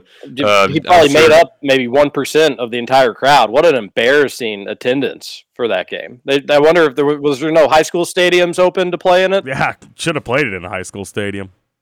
Being Gosh, roasted. like y- U of L. I mean, for U of L standards, it was a pretty light crowd to begin with, but they had more fans than IU. Oh yeah. there was hardly any IU fans there. That was uh, that was, not a good sight to see. But oh well. U of L gets the win. You know, I'm not I'm, I'm not any more or less scared of U of L. I still think that's a game Kentucky absolutely should win. Admittedly, I imagine if you're a U of L fan and you've watched Kentucky, you're probably not overly scared of what you've seen from the Cats. But I, I don't. Plummer's just not not it. Roush. Right. Yeah, he's not. He's not good. Um, uh, at one point, like they had a he had a lot of yards, but it was just because Jamari Thrash was. I mean, he had like an 85 yard touchdown. He is good. That- he is yeah, he is very really good. Um, yeah, yeah, he's very good. He, I'm, I'm probably just going to be betting over Jamari Thrash props for a while too. See, Um, on on the contrary to you guys, I think I remember watching that first half, and I looked at Gil at one point, and I was like, you know, if I'm Kentucky, I'm a little bit worried about about U of L this season because that first half they played extremely well. I mean, it was twenty one nothing at halftime, but then they come out in the second half, and it's like they can't do anything. And I don't, I want to give a credit to Indiana's defense a little bit, but I don't think that's what it was. I just think their offense was so inept at that point and couldn't put it together like they did in the first half. Um, Scoots, that's the that's the Jeff Brohm experience, though. It's like let me be awesome, and then let me not be awesome. Like they kind of, you know, like I totally expected that to, to happen for them to play with their food, make some boneheaded mistakes, and then let that team back in the game because that's what that's what the, that's what they're going to do. They're not a they're not a good enough football team because they can't run the ball. Are you Um, telling me? Are you telling me to bet live Louisville games when they get a big lead? against them? Yeah. All right. Or if they get behind, like, eh, here's the thing, Scoots. Every game is going to end up being pretty close. That's what you should keep in mind. So whenever there's a big swing, one way or the other, just remember Louisville's going to do something stupid to let them back in the game, or they're going to do something crazy to get back into the game. So they, they blew a 21 nothing lead in week three. In week one, they were it was the first time they'd overcome a 14 point or 17 point deficit in like 25 years or something crazy. Might have even been their biggest second half comeback ever. Uh, that's what that's what it's going to be all year. It's good to know. I'll use it to my advantage. Text on in 502-414-1450, but 3 and 0 is 3 and 0 and you you know, if you're a U of L fan, you got the coach that you wanted. You haven't lost this season up to this point, and their schedule isn't the most difficult or challenging thing in the world. Right. So, Uh, here's a, another tip too. In maybe we can set a reminder for next year. Never place a bet, ag- ag- not against Boston, but even in if you're going to bet a Boston College football game, just bet the Rand Dana game and don't be on the other side. I needed Florida State to score 36 points. They had 31 with uh, 26 minutes to play, and Boston College came back and almost won, and they didn't score again. that was a wild finish. I told you all that I I thought IU would cover against Indiana or against Louisville. Boom. But as the week went on, I kind of was feeling better about the under in that bet. But I on Did you get Thursday when I was, I was in Indiana, I, I did. But I when I bet IU originally, I was like, yeah, you know, may as well. Uh, I'll take. I did a, the the Memphis money line just to add juice to the IU bet. I did, I think, Florida State money line. I think I did one more, just like what I consider to be guaranteed wins, just to make the IU plus ten a little sweeter. And it ended up hitting, which was great, but it was You had to sweat it. Very close calls. Yeah, across. So a twenty-five dollar bet instead of paying out, you know, at minus one ten, around twenty-one dollars, twenty-two dollars, whatever it be, uh, it paid sixty-eight dollars, which was better. Boom. More, it's more fun winning more money. And then in my NFL gambling league that you all hear about and don't care about, certainly, um, went one and four last week, which was really embarrassing. I made that same Thursday, I made my NFL. I, I was in Indiana, so I was on the phone. I made my NFL bets, and then for the pick 'em, I was like, you know what? I'm winning something one way or another. I'm just gonna pick the opposite of what I actually bet. Like I've got cash on these games. Oh, love it, love it. You just you you, you kinda- double down. Yeah, kind of fade. No, kind of fading myself a little bit, but like I'm winning one or the other. I'm gonna get points in this stupid little gambling league, or I'm gonna get actual real money. Which I would prefer the real money. You want the immediate return. Went four and one on real money. One and Nice. four. One and four in my bad in my stupid picks, but went four and one in my real money. The only bet I lost was the Patriots last night, and that was the only win I had in the gambling league. Weirdly enough, but uh, ended up, you know, I won several hundred dollars. So the league, the way I'm looking at it, league entry fee paid for. So even if I had finished last in this stupid thing, which I'm just so bad at, maybe I would have been good if I would have just trusted myself potentially. But at least I already made my money back. That's the way I'm looking at it. Um, and I don't know, do I keep doing this or do I trust myself and just you know go out? I all think in? this is a new system play. I think so too. Either I'm going to win money or, you know, I'll improve my point standings a little bit. And then, so you make a lock of the week in the gambling and it's worth more points, similar to what we do on our, our picks of the week on Fridays. The lock of the week's worth more points. My lock of the week, so I bet financially, I bet the Rams to cover, but in this gambling league, I picked the 49ers. And if you if you all didn't see the end of that oh, game, Oh man, that was hilarious. the Rams down 10, they kick a what, like a 40 yard field goal as time expires, To as cover. time as zero zero zero hits the clock, and they lose by seven, but the line was eight points. And maybe yeah, you got it a lot of people had somewhere seven and a else. half. Yeah. Yeah, yeah. So you had a, a meaningless cover on a field goal as time expired. You don't see that all that often. And so I won my my money bet on that, which I was excited about, but did lose the lock of the week there. But yeah, that was a I wonder if like how do we feel about that? How do we feel about meaningless field goals to cover as time expires? Got got to keep the boosters happy.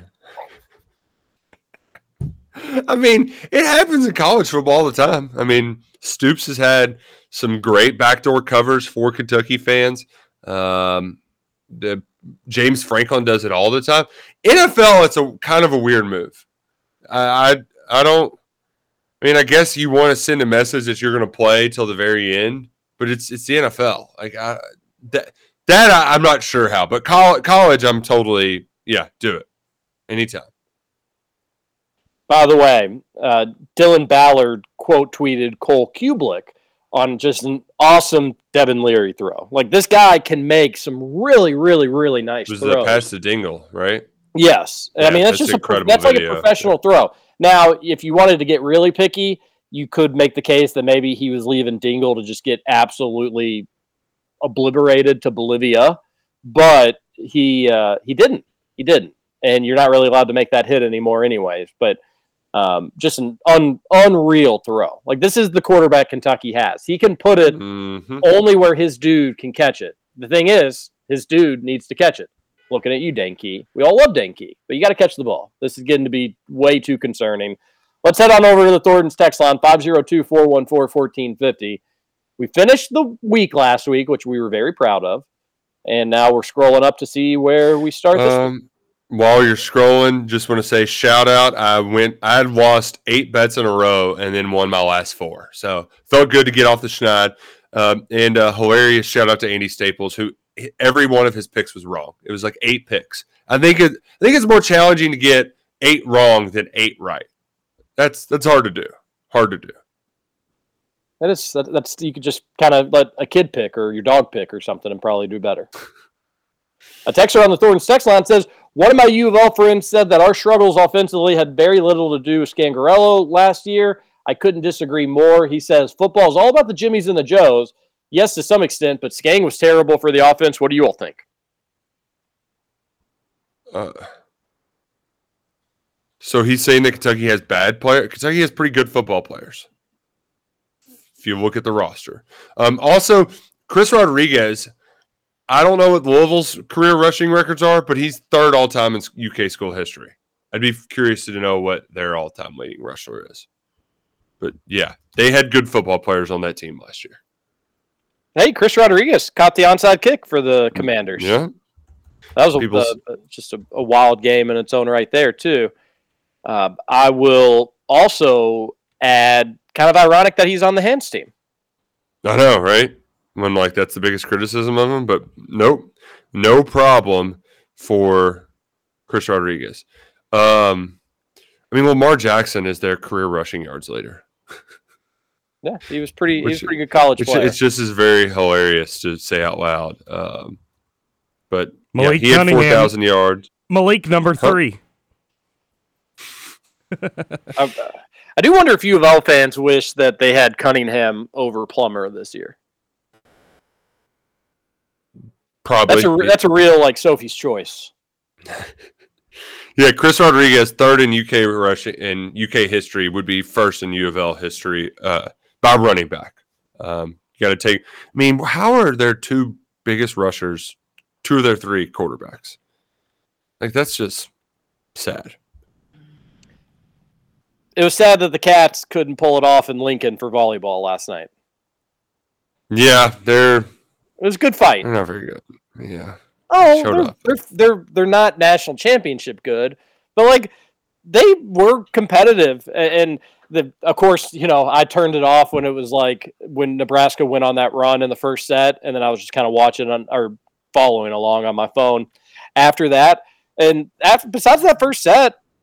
They were they were right there with them. They took it to four, and then in the fourth set, they had it looked like at least for a moment that they could potentially for, force a fifth set. I don't think anybody had the expectations that they were going to win that, but uh, they dropped to two and six on the year, which is confirmed, not good. But I think like all six, I think five of their six losses against teams in the top fifteen. So an incredibly difficult schedule. But they, they, you know, they went into a really hostile environment, and I thought that they they held their own. So that's something to build off of, even in a losing effort. Which, by the way, Roush, it just seems like anytime UK is on the road, you can almost point out like a couple Cats fans a brief watch of that game in Lincoln yesterday, I saw like one UK fan in the crowd. They really like their their their volleyball in Nebraska. Oh yeah, yeah. It's uh, it's certainly a thing, and they should because um, their football team stinks. Their football team does stink. Yeah, they were they were up uh, what like fifteen to twelve in the fourth set, fourteen to eleven in the fourth set. So they had their chances, but Mhm. Nebraska's better. And yeah, I, I don't know if this UK team's young, old, if you if you feel bright about the future or whatnot. But if they're young, maybe this could be a good learning experience. They just they just need an outside that can put the damn ball away. Yeah. That yeah, just their middles are good, but they don't have a um, what was the word? It was a it was a fun word. I was like, oh, I'm going to use that. Uh, but think about it. uh, uh, no, a terminating outside because they just can't. They'll hit it over, but you got to get the kill. You can't just hit it over. You got to get the point. You got to terminate it. See? A very aggressive term. It is very much so. Uh, Bradford Belbrook, he can be pretty aggressive. Had a dream last night. Ramon Jefferson broke off a long touchdown run. So my prediction for the game is that he gets carried 50 plus yards to the house. Heard it here first. Go Cats. Oh, sorry, Brad. Um, you got your reserve running back mixed up. That would be Demie Sumo-Karngbaye. He had the 42 yard run that set up the score that gave the Cats the cover. Um, with I don't know, was it three, four minutes left in the fourth quarter? hmm Yeah. Now he looks he looks solid. I thought the rushing attack saw uh, six over six yards per carry for the entire team. Yeah, um, Luckett had the stats. The running backs this year are averaging seven yards a carry. Um, the rushing stats just don't reflect that total because a couple bad snaps will just tank it. Um, and they also haven't just ran for a lot of yards, but when they're getting the ball, they're doing well with it. Yeah, it's uh, it, the running backs are holding their own. I mean, Ray Davis also the leading receiver as well, but that mainly just because of that one wonky 58 yarder there. But uh, you know, the, the the receiving stuff I think is more maybe each one of these games we're going to change our opinion about certain things, and we'll we we can flip sides on this. But I think you could make a case that the pass catching could be potentially more concerning at this point than the rushing. Because you know, if you would have told me Yeah. that Barion Brown wasn't one of the top four receivers, three receivers for UK on Saturday, and Dane Key also wasn't there, I'd be like, well, no, that can't be. One of them had to be there, right? No, neither one. Barion Brown only two catches. Dane Key, he didn't even haul in any catch. He didn't have a catch. Nope, didn't have a catch, and one of Barion's catches was like that pitch pass thing. Yeah, which yeah goes down in the book as a completion. But yeah, good point. Uh, interesting from that. Something maybe to work on. But on the flip side, it's nice seeing Dingle and Tayvion Robinson. Boy, this guy loves Liam Coen. He was he was right to commit to him. in the first you ain't kidding. Yeah, he, Oh, he looks man, great really too. ain't. So that's been a positive. And I, I've really liked Josh Kattus too. I think you were talking him up in the offseason, uh, but he, he's been impressive too. He didn't have like the most insane game yesterday, but did get the touchdown, or I should say Mhm. Saturday, but did get the touchdown. Yeah. But he's been impressive. Kentucky had two tight end catches going into this game, and then they had four, six on Saturday. So really picked it up. Good to see Dingle um, getting involved in the offense as well. And the other part too, after that fumble, they went right back to him. It wasn't the same play, um, but it was a similar concept. And Leary went right back to him the series later to set up that score to Tayvion Robinson. So, um, love seeing the tight ends get involved in the passing game. I know the Big Blue Nation does as well. IU calling a run instead of a sneak might be might be coaching malpractice. It was just a bad bad play call there on fourth down. If it doesn't make sense, it was Indiana football. By the way, if Indiana never plays a game in Lucas Oil again under head coach Tom Allen, that would be fantastic. I I couldn't hear any more about how, oh, he won three state titles at Ben Davis. Yeah, at a freaking high school, and he's now coaching D1. That tells you all you need to know. I wonder mean, if they would have Scoots- gone for two if they would have if they would have scored. Oh, yeah, for sure. For sure. You do know though that like a lot of um, like Gus Malzahn won a national championship. He got his rise as a high school like that. That that's kind of commonplace. I would. I thought you were gonna like make fun of Ben Davis High School or something. No, I mean, I can't make fun of Ben Davis. They're huge and they're a good program, but See, I, I thought that was the thing. Like, oh, you mean he won at the biggest high school in the state of Indiana? Like, congrats. like, um, has Indiana ever won a game at Lucas Oil? Not Maybe that we can can look think that of. up during the break. At some point, they've won a game. A Texas Well, is a basketball game either. I mean, we know how they are in the Big Ten Conference tournament. They don't do that at Lucas Oil though. So, well, we know they don't do that in the NCAA tournament. They Indiana sure wouldn't be don't, there. Nick Roush. Woo! Yeah. Uh, Texter says we need Key to figure it out. Some would say he's the key to the offense. No, uh, we do need Dane Key to figure it out. There's no doubt about that. Uh, terrible performances from Burton and Key, and a law and a loss to Corbin. Not a great weekend for Frederick Douglass, says one texter. No, it wasn't. But I, I think Burton and Key can figure it out. I think they'll they'll they'll get it right.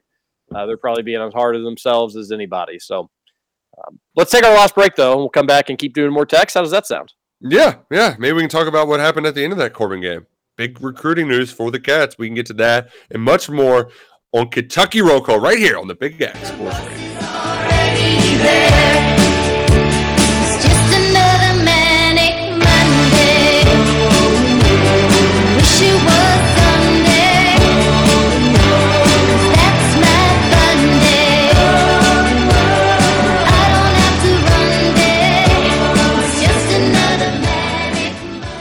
Welcome back to Kentucky Roll Call. Post game show is brought to you by.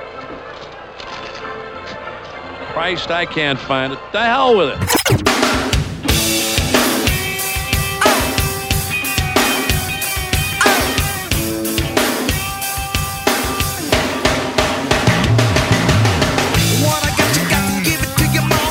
Welcome back. One final segment, Kentucky Roll Call here on Big X Sports Radio. Roll Call. Out ShadyRays.com. It's the perfect weather time of the year. You're going to be outside a lot. You're going to be enjoying football. You're going to be enjoying sports. You're going to be enjoying the outdoors. Make sure you got a pair of Shady Rays polarized sunglasses on your face. You can use promo code Big X for 40% off at checkout. ShadyRays.com unbelievable website, unbelievable company, great deals, great offers, and great sunglasses. ShadyRays.com, promo code Big X at checkout. It's been a, a fun show. Gone by too quickly. A lot to get to. Probably have to carry some of it over for tomorrow. We've got more of the Thornton's text line to get to, Roush, as well. Yep. And um, we got two new four star players coming to the Kentucky Wildcats. Jacob and Jared Smith announced their flip after that 6 0 win over Frederick Douglass. Huge night in Corbin. Not an empty seat in the house. They celebrated 100 years of football, a win over the top 6A team in the state, and um, a flip. Flip. Flip. Yeah, Flip. people saw this one coming, but nice that nice that it actually has happened. I think Justin Rowland said they may be the most college ready commits in the Stoops era, which is high praise. Ah, yeah, no, no. Hyperbole. Sorry. Not not buying it. Like, Only Roush can have the crazy hyperbole. Yeah. I mean, they're front seven guys. They won't. I, I, I think they're good football players, but like, are either of them going to play next year? No. I mean, no. Just don't. But what if you meant it from like they look like college players already? Like Well, physically, they they, look they like- do, especially against like 3A competition in the state of Kentucky. Um, they're it, you do when you watch them play football, you don't have to guess which ones are the guys going to Kentucky. That's that's the best way to put it. Uh, Uh, th- by the way, I know they're like special jerseys or something. Those Corbin jerseys may be the ugliest football jerseys I've ever seen in my life. yeah, that, I know they're like commemorating uh like hundred years or something. Just get rid of them. They're terrible. Also, wh- why aren't they the Colonels? The Corbin Colonels? Well, they're the What- Red Hounds, aren't they? Or- Yeah, but they should be the. I mean, that's where Colonel Sanders Chicken is. Why don't? Why aren't they the Colonels? Why are they the Red? They could be the chickens. Yeah, they could be so many cool things, but Red Hounds.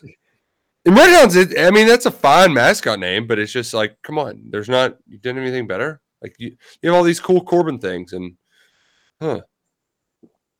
Uh, my buddy U of L friend texted the personal text line. Says Roush really just said U of L can't run the ball as we average over 250 yards a game and UK only averages 121. I mean, like that's the most idiotic idiot thing I've ever heard in the history of idiots. If you could have run the ball, then you wouldn't have blown that lead, you idiot. Total mass yards. I'm talking about yards per carry. Can you hand the ball off and get four or five yards and then move the chains and get now credit to them. They actually did on that one final drive after that fourth down stop. I didn't think they'd be able to do it, but that's just so moronic. Like that is like, of course the total yards are off because they lost 30 of them snapping over Devin Leary's damn head last weekend. I just give me a freaking break. Love it. Love when you get fired up like that. stupid, Always stupid good. people. God, What do we got on the Thornton's text line? I've got to just look at more stats now because it's just going to make me so mad. It's just like uh, idiotville over here. God, God. A texter says, I know we beat Akron and we're 3 0, but this is not the UK team Nick and KSR have been hyping up all offseason. Our offensive line is still bad. The wide receivers haven't done anything outside of Tayvion Robinson. We're going to lose to Vanderbilt again. That's what you thought when you watched that game. You're to lose to Vanderbilt. Like, yeah, the expectations are high. The ceiling's very high. That that's the problem. They're a high ceiling football team. Um, like it's a lot of what it's going to come down to is how well can you like do you reach that? Do you maximize it? Um, especially in offense. The floor is high in defense. The offense, it, hell, it could bottom out in an instant, but there the the potential is there, and that's where all the hype came from. My my biggest concerns at this point is offensive line has been I don't I'm not ready to say it's like a disappointment, but it it hasn't for a group that got kind of its ass kicked last year, they they haven't come out with like a chip on their shoulder and just pummeled teams. And that's a little disappointing and it means that they they probably can't pummel teams, unfortunately. Um, and, and and that's all right. They, hopefully they'll get better. Roush is right to mention the injuries, and that has been a headache in its own right. But offensive line, that that I've been a little, it's been a little underwhelming. But I'm not ready to totally write it off just yet. Wide receivers as a whole, not so much. It's more specifically Dane Key. Not to not not trying to just like throw him under the bus. I just But I had mean- we, we all had such high expectations for him. Yeah, And but it- he's got five drops instead. He leads the team in drops. Yeah, in three games. It's just against, you know, not the best. It's not like you've got a, a first round corner you're, that you're going up against either. So, Right. Well, and some of the things too, though, TJ, with these receivers, they might just be going through the motions because they're playing teams. They think they can go through the motions and that still. that is uh, definitely on the table. I mean, that, that Yeah, and let's yeah, hope that like- that's what it is across Right. the board. But besides that, running backs not disappointed. Quarterback, I'm super pumped up about it. Defense, while they've had maybe moments you wish they kind of buckled down at the again what what are they what are teams averaging against them now? What was it 17 14 and 3 so that's 34 they're they're averaging what 11 points per game? They're not even giving up two touchdowns per game. Yeah that's that's That's impressive. good. That's, That's good enough to win. So Yeah. and, and i would say i guess maybe the and third. and, and it, I I was just going to add too. You wanted them to be better at third down defense. They were much better at third down defense. Six of fifteen. I think it was three of thirteen until that final drive, and where they picked up sixty yards. So they were under one hundred and seventy-five yards, and not, I mean, not really doing anything. So that's I- awesome And they were playing twos for a lot of that game too. Like the starters did not play them very much Saturday on defense.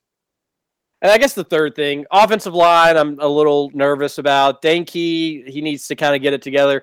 And I just think kind of the sloppiness as a whole just bad snaps, you know, penalties, stuff like that.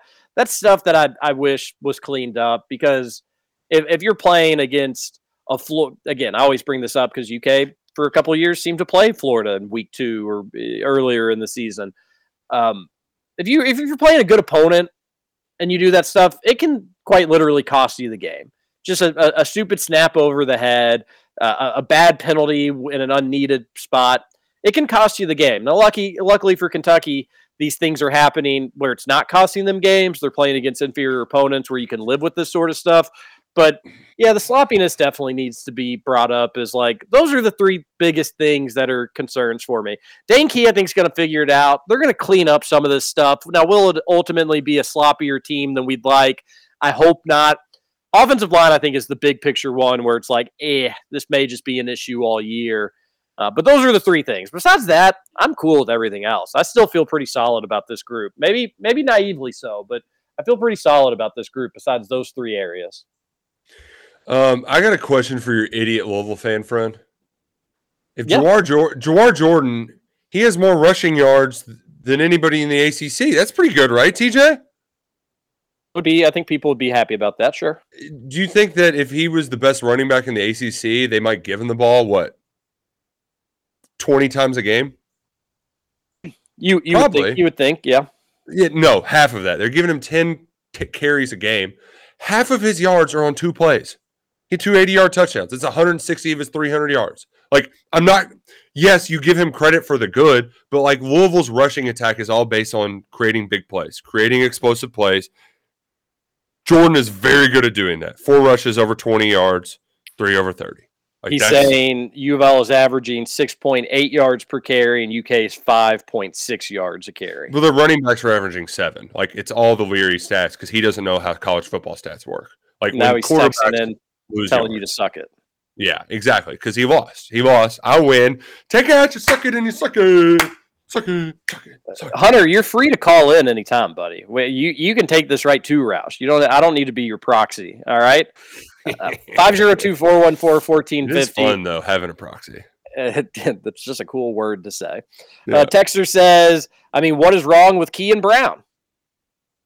Yeah. Let's hope Roush is uh, maybe just not overly motivated with the opponent. But hey, I will also say this: if like if drops are going to be part of the issue this year, these are the three games to have the dropsies. Now, Yep, fi- yep. now figure it out.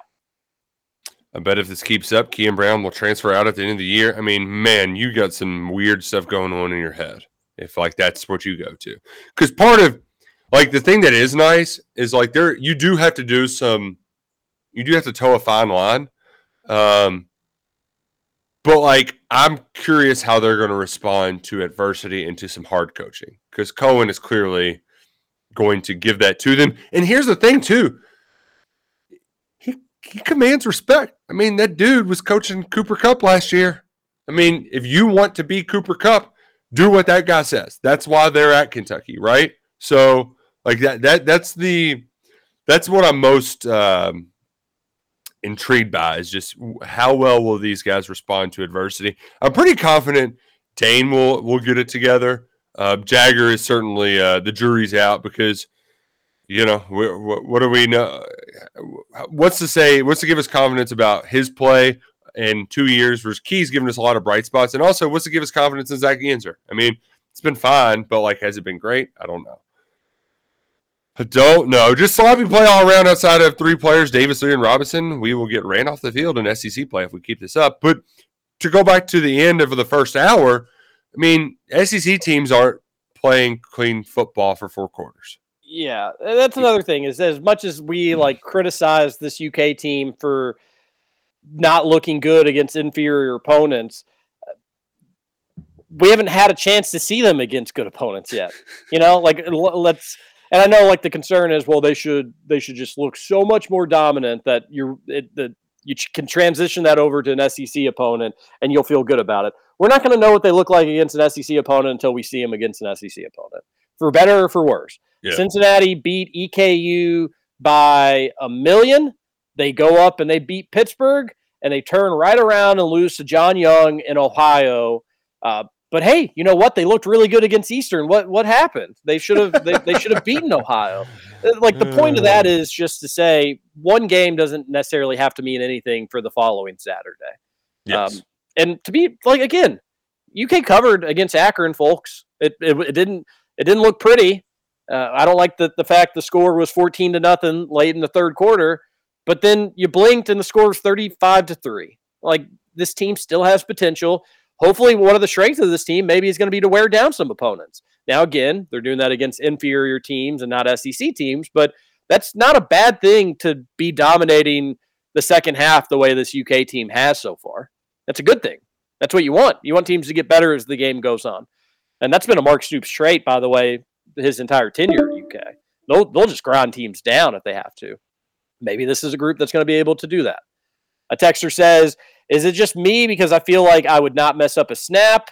Uh, we had another text about that. TJ, if you were the center for Kentucky football, would you ever mess up a shotgun snap? I can say with 1000% confidence, I would never mess up a snap if I were a long snapper, and especially not if I were a center, especially not if I were a center.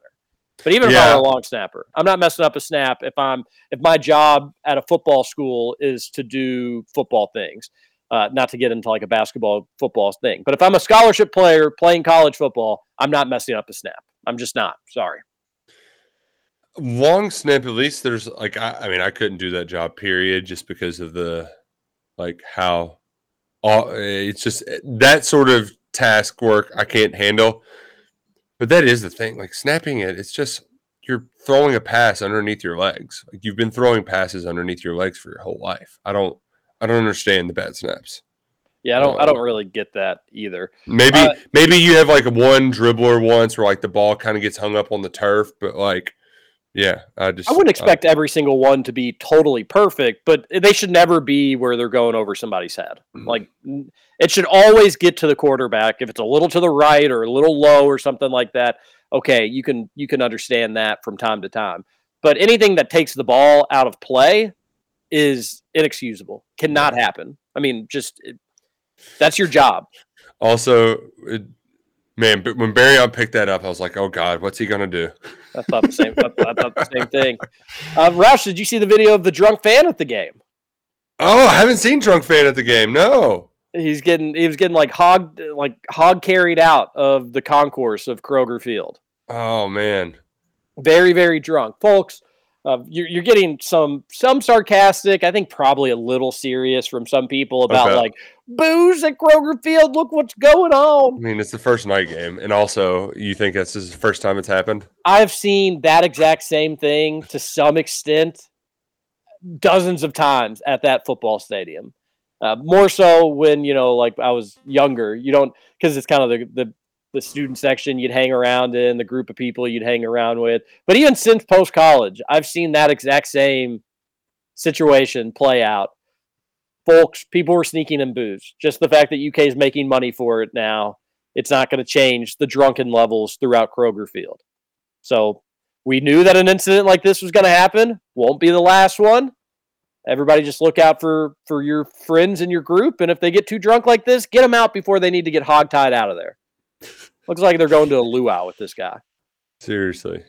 The Oh, texture man. says on the Thornton's text line, Dane Key does not look content with the offense. "Yeah, well, don't drop the ball. I bet you'd Yeah. have a lot more fun if you were catching all of them." Can't believe the Packers just lost to Desmond Ridder. Ooh, Uh, but he went to St. X though, TJ. So can you be happy about that? I like Desmond Ridder and I'm rooting for him, but gosh, he he it's it, it was it was a bad loss. I mean, it is bad for the Packers to lose to Desmond Ridder, even with the injuries and even on the road. Desmond Ridder didn't even play great throwing the ball. He he tore up Green Bay with his legs more than anything. Uh, that fourth and four call, Falcons went for it. Desmond just kept the ball and got exactly where he needed to go into the end zone. Um, but congrats to him. He is a St. X Tiger. St. X lost to Elder, first loss of the season on Friday, which is a little bit of a bummer. But uh, you can listen to John Spears talk more about that at noon today Yeah. on Big X Sports Radio. TJ, at Ooh, least you know- Desmond Ridder can take a snap. I don't. What the hell just happened to Jordan Love? I've watched that video no less than fifteen times. Uh, yeah. What, what? He just fell over at the line of scrimmage. What? That's tough What? look. Oh, it's just like I've never seen a false start on the quarterback. I don't think. but It- yeah, yeah, it was bad. It was bad. I don't I don't really understand. Um ooh, very another hilarious video from over the weekend.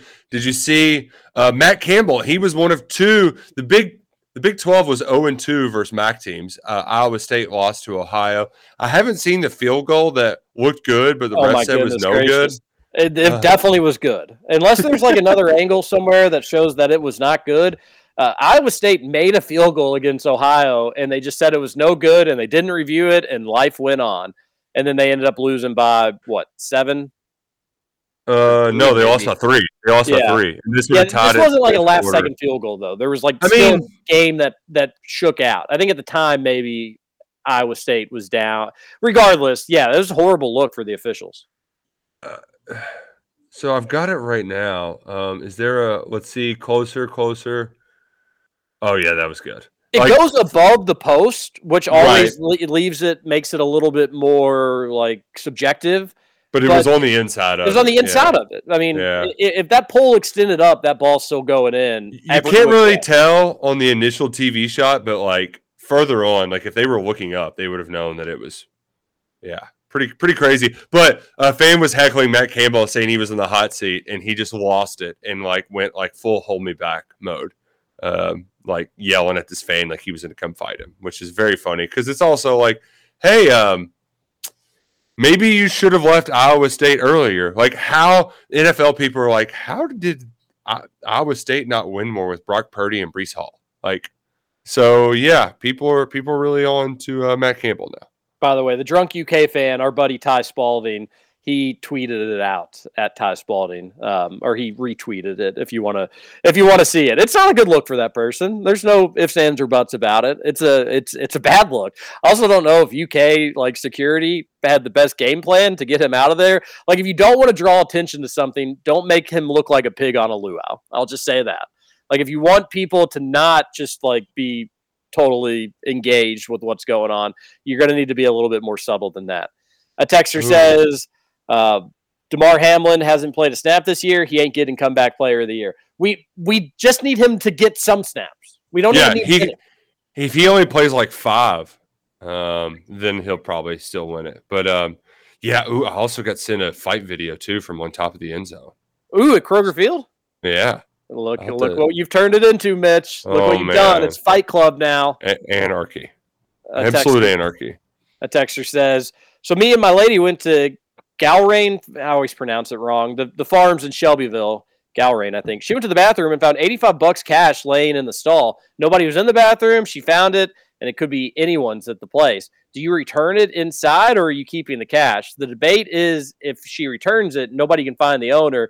Then an employee just keeps it. What do you do in this situation? Ooh, and right when the clock strikes nine, that's a fun one. I think what I'd do for about 20, 30 minutes, I'd go probably get a beer and I'd probably just watch that stall and then see if like somebody frantically goes in there, you know, and they're like touching their pockets when they're in there and like just see if somebody looks like they know they lost some cash and they're retracing their steps.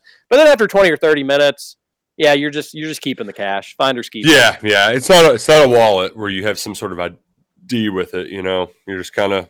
I'd wait around a little bit, but then at some point you got to get on with your day. You're at the farm too, you know. And you're Right. right. Like you can't go put it back because then somebody else is just going to go take it. You can't go give it to a staffer. Maybe if there's a staffer who's like got eyes on the porta pot, but then I don't know. You're putting a lot of trust in that person as well. So I think that's how I'd play it. We can maybe talk more about it tomorrow. We got a few texts that we didn't get to. We will get through them as the week goes on. Man, cats are three and zero, oh, folks. day. Wasn't always pretty, but the cats are three and oh. zero. And we got two Monday night football games tonight. Woohoo! Two Monday night football games. Gonna be a fun one. We'll have plenty to talk about tomorrow. Everybody enjoy your Monday. Enjoy this beautiful weather. This is Kentucky Roll Call on Big X Sports Radio. Justin Kalen, Nick Roush. I'm TJ Walker. We'll see you on Tuesday. Roll.